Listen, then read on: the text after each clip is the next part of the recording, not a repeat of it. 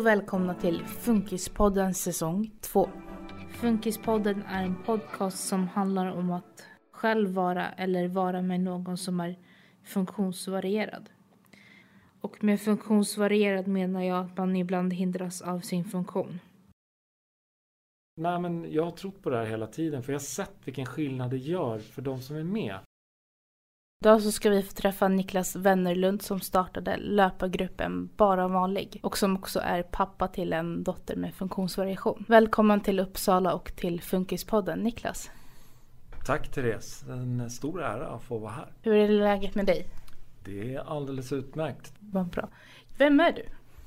Ja, vem är jag? Jag är en eh, kille på 47 som har jobbat inom personlig assistans som både chef på olika assistansbolag. Innan dess så jobbade jag inom eh, från början så jobbade jag i byggbranschen och sen så började jag jobba inom industrin. Och sen när 2008 så kom jag, ah, kom jag fram till att nej, jag vill göra något annat. Jag vill börja jobba med människor. Och på så sätt så började jag jobba inom personlig assistans då, som chef. Jag jobbade som personlig assistent för min mm. dotter såklart. Men jag tänkte att jag skulle kunna hjälpa andra. Har du alltid varit intresserad av hälsa och så? Alltid tränat sedan barnsben. Jag har klättrat, jag har dykt, jag har sprungit, jag har hållit på med kampsport eh, och styrketräning. Och när jag var någonstans 40, 40 plus så fastnade jag lite för löpningen. Den här frihetskänslan att få, få springa. Man blir glad, man mår bra av att springa. Du har ju en dotter som heter Melina. Jag vet att hon har en funktionsvariation. Mm. Hur förändrades ditt liv då? Från början så, det var ju liksom, eller andra graviditeten, jag hade ju en dotter redan. Så att då när vi var på ultraljudet så var det någonting positivt. Men eh, man märkte efter ett tag på ultraljudet att eh, barnmorskorna tyckte att det var någonting som var konstigt. Så vi fick åka på extra ultraljud till eh, Karolinska sjukhuset i Stockholm. Och eh, på vänster sida så är det en stor eh, kyrkogård. Och det enda man visste det var att de skulle leta fel på, på Melina. Mm. Var, om det var någonting.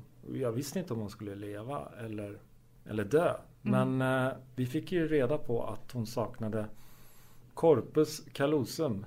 Eh, hjärnbarken, den som förgrenar hela hjärnan runt hjärnan. Mm. Som också avleder epilepsianfall. Man kan göra det via operationer och ta bort. Eh, och i värsta fall kunde det ge epilepsi. Så att, ja, och epilepsi, det visste ju jag vad det var. Och jag tänkte det kan väl inte vara så farligt. Så vi, det var ju ganska sent gånget i själva graviditeten. Men vi kom fram till att vi ville eh, behålla henne. Mm. Och hon fick sin första kramp när hon var två, tre månader som heter infantil spasm. Men eh, det var väl inte förrän hon var tre fyra år man märkte att det var någonting som inte riktigt eh, stämde. Mm. Och sen har det liksom varit... Det tog ju när hon var nio tio år då fick vi reda på diagnosen och den ställde vi själva genom att eh, googla på, på FASS. Eh, ja, det fanns ju inte det på den tiden men man läste och tog reda på fakta och till slut så kom vi fram till att hon hade ett eh, syndrom som jag inte ville nämna för att det är 25, bara 25 stycken i Sverige, tjejer i Sverige som har det. Det är ett sällsynt syndrom och det, det man ser på det är att man saknar, man har fel på XX-kromosomen och att man har infantil spasm. Mm. Det vill säga epilepsi. Och sen finns det olika spann i det där. De, många dör från 3 till 5 års ålder. Många har skolios. Så att det finns en oändlig spann. Men hon har ju personlig assistans och hon har inget tal. Men hon kommunicerar via en podd. Ja, det heter faktiskt podd. Uh, och det är ett uh, kommunikationssystem som kommer från Australien. Som är liknar piktogram fast ändå inte. Men det är bilder som hon kan säga ja och nej. Och det är hennes kommunikation och sen mm. använder hon kroppsspråket. Hur förstod du att det var viktigt för Melina att få röra på sig? Uh, nej men jag, alltså all rörelseträning för mig. Uh, tränar man uh, det handlar om vad man har för förutsättningar från början. Många av de här barnen och även vuxna faktiskt. Det är liksom fokus på så här habiliteringsträning, spasticitet och de får liksom negativa intryck av träningen och jag ville vända på det på något sätt och på något sätt liksom få rörelseglädje, att de själva får bestämma. För att, så jag vände på det och lät dem få bestämma vad de ska göra. Och mm. Sen är det ju studier som pekar på att rörelse är bra. Man mår bra av att få röra sig. Man får bättre koncentrationsförmåga, man får bättre balans. Så varför inte?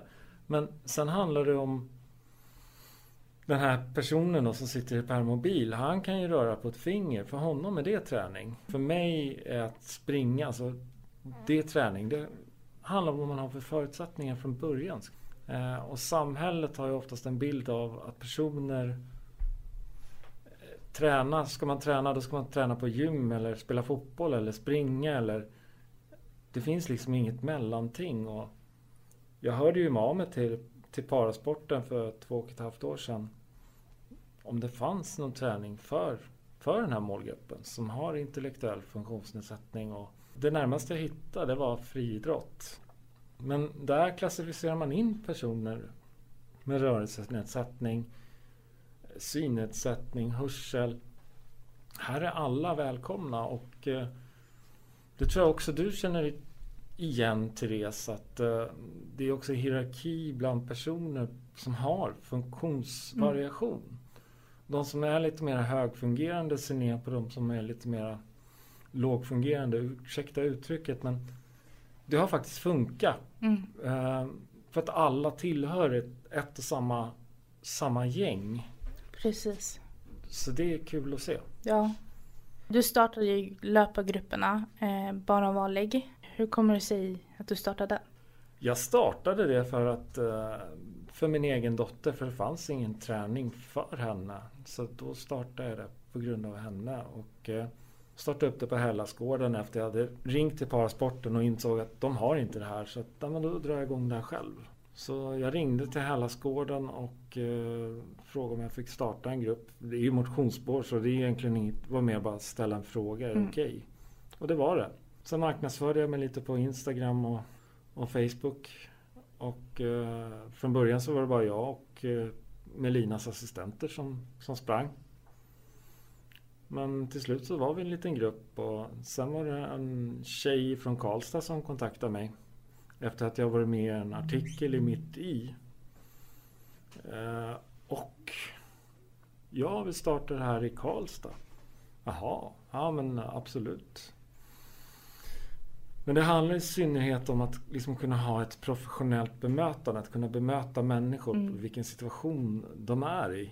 Eh, och på något sätt liksom se bakom funktionsvariationen. Att inte fokusera på det som man är, som man är dålig på. Det är så många andra som gör. Jag försöker se personen bakom och lära känna personerna som är med på träningen. Och det tror jag också är en framgång och att jag även lägger över ansvaret till att de får, får bestämma. Mm.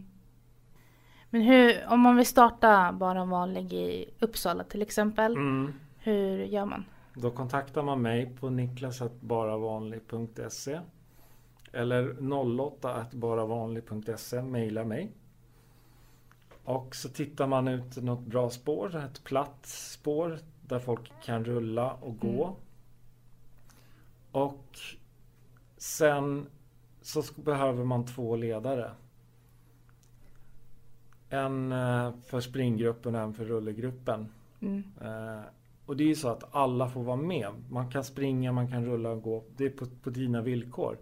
Men har man med sig ett socialt stöd, det vill säga en anhörig, assistent, personal men fortfarande så är det löpan som bestämmer hur långt den ska springa. Så mm. vissa springer 300 meter och vissa springer 2 kilometer. Det beror på. Och sen hänger vi efter eller vi, vi har liksom Många i idrotten har, då har man träning och sen så går man hem. Mm. Men vi stannar kvar och eh, fikar och käkar frukt och lär känna varandra. Och på så sätt så har jag sett till exempel personer med autism som inte har pratat med varandra från början, från början av terminen. Slutet av terminen så sitter de bredvid varandra och jag tror inte normalstörda förstår vilken skillnad det gör om... för, för de här personerna som är med. Mm, för det gör, Men, det gör en gigantisk skillnad, äh, inte bara på hälsan och rörelsen utan även chansen att få träffa nya kompisar. Och de flesta personer med funktionsnedsättning umgås med sina assistenter mm. eller anhöriga. Var femte person upplever och känner sig ensamma. Så det finns ett jättebehov av bara vanlig. Eh, sen kontaktar man mig och är personen lämplig och kan bemöta målgruppen på rätt sätt. Och man får väldigt gärna ha funktionsnedsättning själv för det är mm. det det är till för. Och tanken är att jag ska ha ledare på sikt som har funktionsnedsättning som är huvudledare och då jag kommer ta ett steg tillbaka och vara stöd, stödledare. Mm. Det är liksom nästa mål som jag har framför mig. Det låter härligt. Ni har ju en podcast, bara en vanlig podcast. Ja. Eh, vad pratar ni om den? Vi pratar om eh, assistans, personlig assistans på ett ganska enkelt sätt. Jag då som anhörig och eh, Emelie och Elin. Men de har ju faktiskt hoppat av.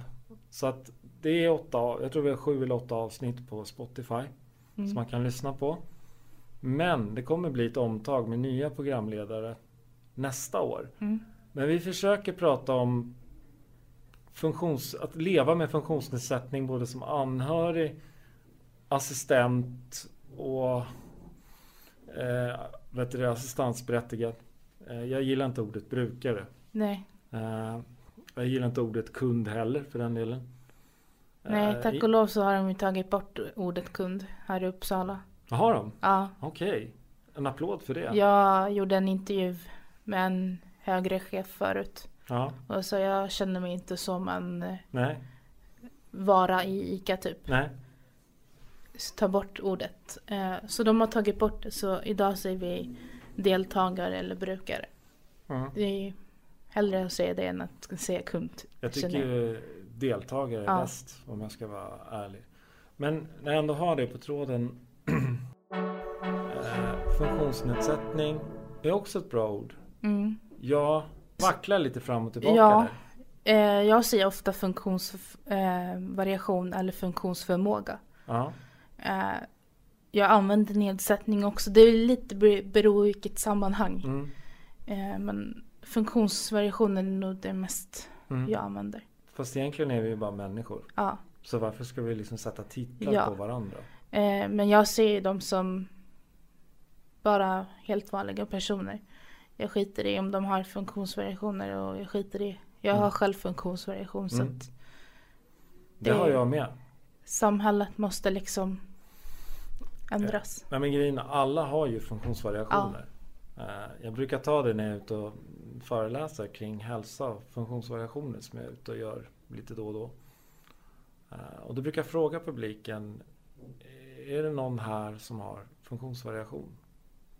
Och så börjar de titta efter eh, en rullstol. Eller någon, någon med synlig funktionsvariation. Mm. Och så finns det 50% med synlig funktionsvariation i lokalen. Mm. För personer med glasögon har funktionsvariation. Exakt. Eh, vi alla har funktionsvariation. Så därför menar jag att Funktionsvariation är ett ganska brett begrepp. Det är någonting som man kan använda när man är ute och springer och löper. Mm. Och funktionsnedsättning, det är det som man är... Alltså, den förmåga den som man inte förmåga, har. Förmåga, ja. liksom. Så att jag är... Får man svära i den här podden? Ja. Jag är jävligt kluven eh, på, på just de här bitarna. Ja. Och sen ändras det hela tiden. Vilket jag tycker är ascoolt. För det är, det är ni som ändrar mm. på orden för ni tycker att de är nedsättande. Precis. Ja. Eh, nu tycker jag att vi ska prata lite om hälsa mm. och så för personer med funktionsvariationer. Mm. Hur är den idag tycker du? Katastrof. Det, det, det räcker nästan att säga så. Mm. Eh, det man liksom på, på olika dagliga verksamheter, gruppboenden, assistansbolag. Det, det, man, det man liksom gör det är att fikar. Jo, jo jag Man håller fikar. med. Det är för mycket fika. Och så bowlar man. Ja. Och så har man fruktstund. Ja men på riktigt. Det är liksom Framförallt på daglig verksamhet, även i skolor. Det är vuxna människor vi har att göra med. Mm. Ja, man behöver inte behandla dem som barn. Ja, jag är så less på att man behandlar personer med funktionsvariationer som att man talar babyspråk med dem. Exakt, Alltså vi är vuxna människor. exakt. Det jag blir förbannad när jag stöter på några som gör det. Det blir jag med. Eh, nej men hälsan är ju, och i synnerhet eh, kosten. Och där väljer man ju kanske ta den enkla vägen. Och det gör även jag som anhörig. Jag, jag vet att personen äter pasta. Då ger jag personen pasta istället för att ta den här kampen. Jag tror att vi kan vara mycket mer innovativa när det kommer till, till kost. Mm. Man tar den, den enkla vägen. Jag tror många tar den enkla vägen.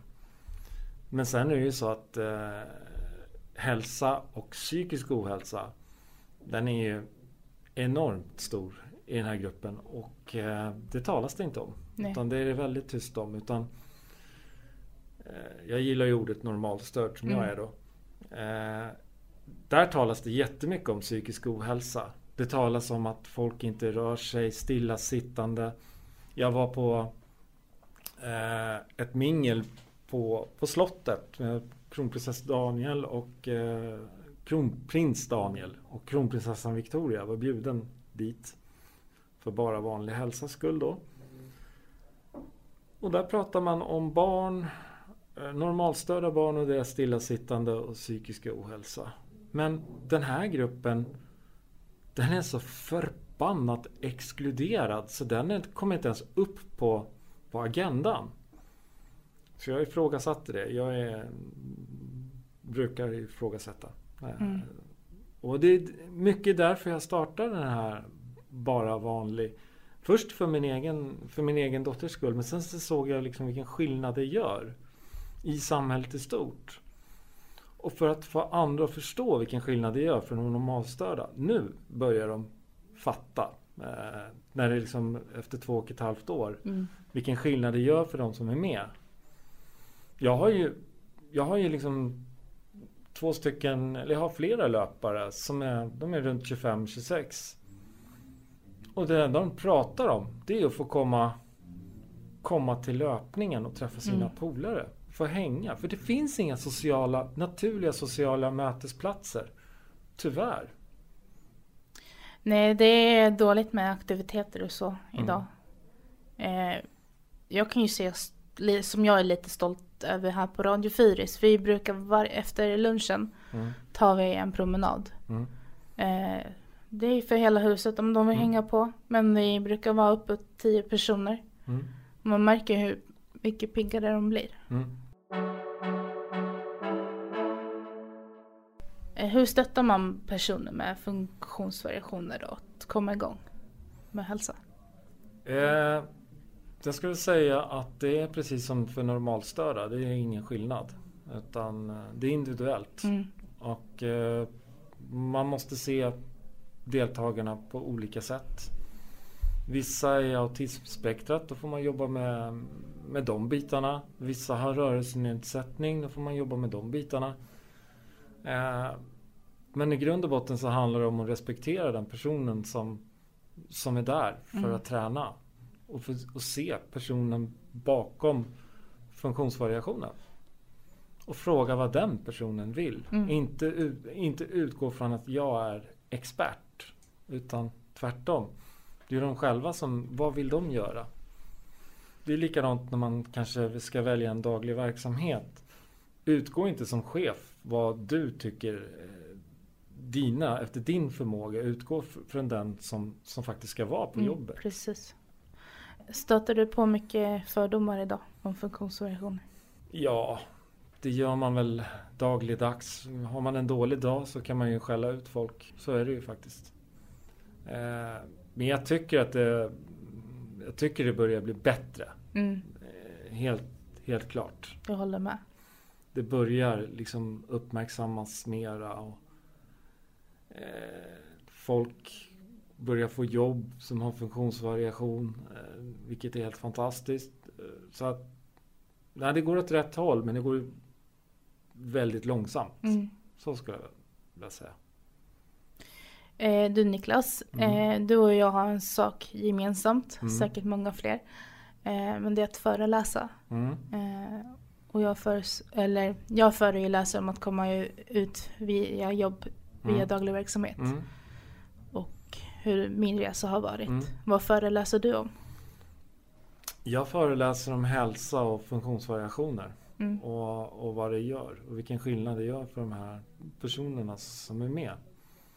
Och eh, på något sätt så vill jag normalisera. Egentligen så är jag lite arg att det har blivit så uppmärksammat. För på, på ett sätt så det är ingen som står och jublar när jag är på gymmet eller springer i löparspåret. Men bara för att man har en funktionsvariation så ska de jubla. Och en person med Down syndrom, ja de är alltid glada. Det har, för det har, det har jag sett på film. Mm.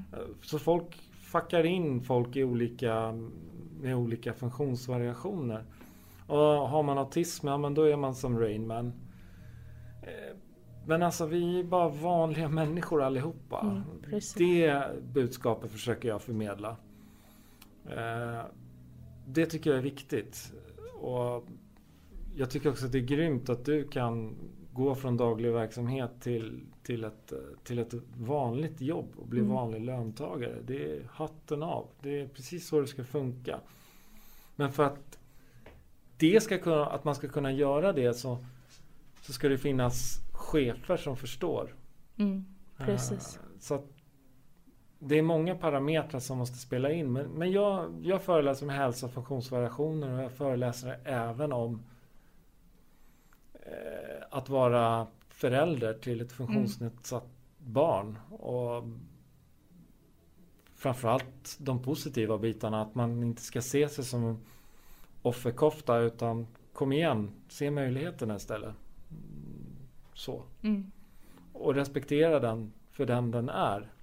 Och, och på något sätt låt den personen vara delaktig i, i sitt liv. Den ska få bestämma sitt liv trots att man har personlig assistans eller ledsagning eller man har ett stöd. Mm. För mig är det sjukt viktigt att, att eh, personerna ska få bestämma själva. Även om man har en god man så ska man få bestämma över sitt eget liv. Precis. Och det, har, det är många som har svårt att förstå det där Mm. i normalstödsvärlden som jag kallar det för. Eh, ja. Men vad, vad kul. Eh, vi Mm. får gå på varandras föreläsningar någon gång tycker jag. Det- absolut. Jag är, jag, är en, eh, jag är en föreläsare med scenskräck. Ja, då är vi två. Vad vad härligt!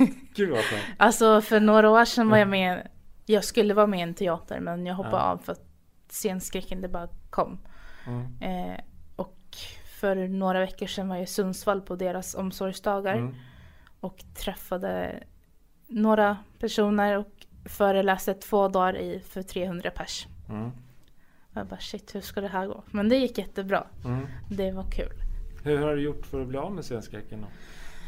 Det är mycket det här arbetet jag jobbar med nu. Mm. Sitter så här. Alltså jag Mm. tänker mig att det här är en scen. Mm. Eh, och sitta och ha ett samtal och sen Mm. övat och sen liksom besökt scener och ställt mig på scener. Mm. Säger du att du är nervös?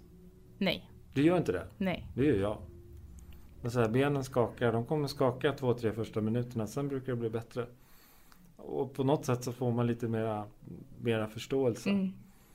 Eh, men eh, vi vann ju ett pris här, Diversity Index Awards. Ja, det måste du berätta om. Hur känns ja, det? är galet alltså. Är så roligt. Och eh, då var det ju, jag hade inte väntat mig att vi skulle vinna för att det var så många bra Grejer. nominerade Ja. som var bra nominerade i kategorin funktionsnedsättning.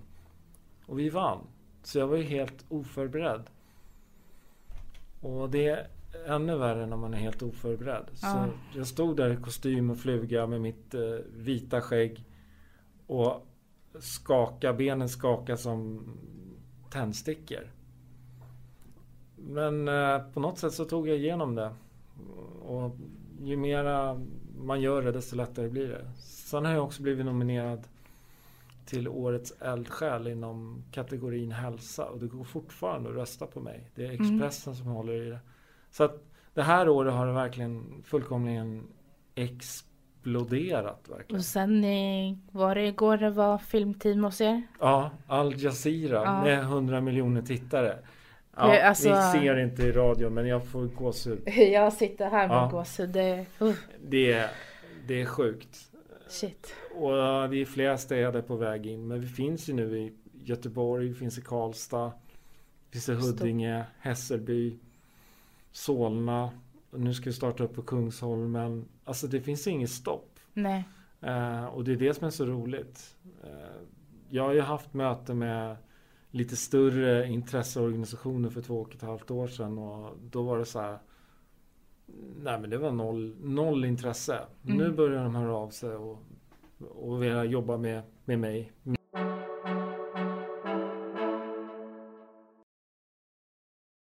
Eh, finns det någon klubb som satsar på att folk med funktionsvariationer ska få prova olika sporter? Som du känner till? Alltså det är ju parasporten.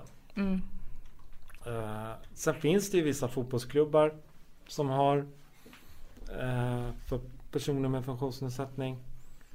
Eh, jag träffade lagledaren i, jag är aik jag träffade lagledaren i AIK United som är ett fotbollslag för personer med funktionsvariationer. Mm. Och där får alla vara med. Sen vet jag även Sundbyberg har. Så det finns ju lite eldsjälar. Det finns simning. Ja, det finns lite. Men eh, det behövs mer. Och, eh, det är många som inte... Jag tror många normalstörda ledare, de vågar inte ta... De vet inte hur man ska hantera... För det kan ju faktiskt vara så att man får ett epileptiskt anfall eller man blir utåtagerande. Så Mm. det krävs ju lite av, av ledarna faktiskt att eh, kunna hantera vissa situationer. Så därför kan inte vem som helst bara dra igång det här. Jag hade förfrågan från en kommun i Stockholm. Men de ville starta upp det här. Och då sa jag absolut, vi kan köra igång. Och då hade de färdiga ungdomsledare som de bara skulle Mm. slänga in 19-20-åriga killar och tjejer. Eh, det går nog jättebra fram till fram tills det händer någonting. Men då har man ju so sociala stöd. Men man, man måste ändå veta Vad man för att kunna inte gör. hantera en situation som kanske går snett. Mm. Eh, och då fick de sig en, eh, de fick sig en tankeställare att eh, det är inte bara att, det är inte bara att starta utan det ligger väldigt mycket bakom. Precis. Alltså jag har ju varit idrottsledare för en grupp med Mm. funktionsvariationer. Mm. När jag gick i gymnasiet. Mm. Men det var innan jag kom hit så då hade Mm. jag inte så mycket kunskap. Nej. Men det var något av det roligaste jag har gjort i hela mitt liv. Ja. Man får så mycket, man får så mycket kärlek tillbaka. Ja, Ja, kärlek och glädje. ja kärlek och glädje och, och kramar Mm. i massor. Det, ja. Jag kan prata i tre timmar om det här. Det, Ja, härligt. Jag älskar verkligen att se deras eh, engagemang. Ja, men det, det behövs. Mm. Och jag tror att Alltså, jag tror att det kan vara ganska tufft att börja starta någonting. Lite hur man känner så här, hur ska jag sprida mig utåt? Hur, hur ska jag gå tillväga? Men när man får all den här kärleken, det Mm. Men, men till en början så var det inte så ganska Det var inte så självklart i, i den normala normalstörda världen. mm, Eh, och även faktiskt inte, även i funkisvärlden att eh, vad är det här? Det, det, men det är något när man börjar med någonting nytt som ingen annan har gjort innan så, så får man också eh, Många i min bekantskapskrets och mina vänner de var ju så här men vad håller du på med? mm, Men jag har hela tiden trott på det här. Och eh, ja, nu det känns ganska skönt att knyta näven i fickan och, och visa dem. ja, och visa att eh, det går Ja, om man vill. precis. Samarbetar du med några andra? Alltså jag har ju lite samarbeten med, med vissa. de har inte blivit offentliggjorda än men jag har lite grejer på gång. Eh, helt plötsligt är det jättemånga som vill samarbeta. Mm. Så man måste också tänka efter och inte mm, ha fötterna på jorden och fundera på vem man ska samarbeta med. Och hur. Men eh, det vi, jag sitter med nu det är ansökning till, eh, till Arvsfonden. För ja. jag ser det här som ett arvsfondsprojekt för att kunna utveckla det ännu mer. För jag har förfrågningar från massor av städer. Eh, jag har tackat nej. Och jag har den ynnesten att folk kontaktar mig och vill bli volontärer. Och ofta så här i ideella föreningar så, så är det väldigt svårt att få tag i volontärer. Mm. Men på något sätt så har, har vi lyckats att eh, liksom, få folk och vilja starta det här. För de ser vilken skillnad det gör. Och det är ju mycket på grund av bilderna och videorna som, som jag spridit i social media. Mm. Precis. Men samtidigt så är jag väldigt noga med att fråga de som är med om de vill vara med. För det handlar om deras integritet. Mm. Så det har hela tiden varit en balansgång att Åh, titta vad duktiga de är. Och samtidigt så säger mitt huvud att men det här är ju helt det här är ju helt normalt. Det här ska inte egentligen behöva hyllas på det sättet. Mm. Utan det ska vara Ingen ska reagera när någon springer i löparspår eller är på gymmet som har funktionsnedsättning. Ja, de kanske tittar första gångerna men sen ska det vara precis som för alla mm. andra. Egentligen ska de inte titta första gångerna heller utan de ska bara de ska bara gilla läget. Okej, okay, det är en kille utan arm här och tränar. Ja, men vad bra.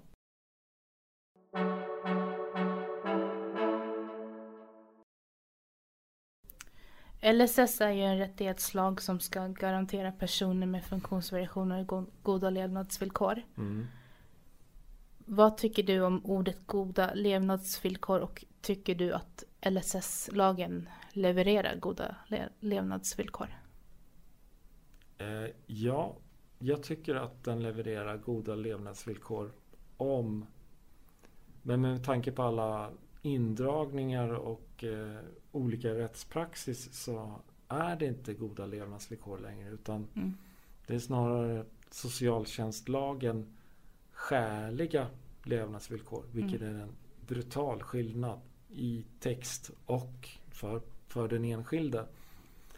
Eh, det är inte bara neddragningar i, i personlig assistans utan det är även neddragningar för ledsagning för de som är blinda. Det, det är kontaktpersoner, ja. rubb och stubb liksom. Ja, så det är attack på hela, mm. på hela LSS. Ert mänskliga värde är det. Och det folk fattar inte vilken skillnad det gör för de som har LSS. Att faktiskt få leva det liv som alla andra. Mm. Det är jag väldigt mycket ute på, på LinkedIn och på social media. Jag skriver väldigt mycket om LSS och mest då om personlig assistans. Mm. Men eh, jag är väldigt insatt i personlig, personlig assistans. Mm. Och LSS. För att jag vet vilken skillnad det gör för de som har det.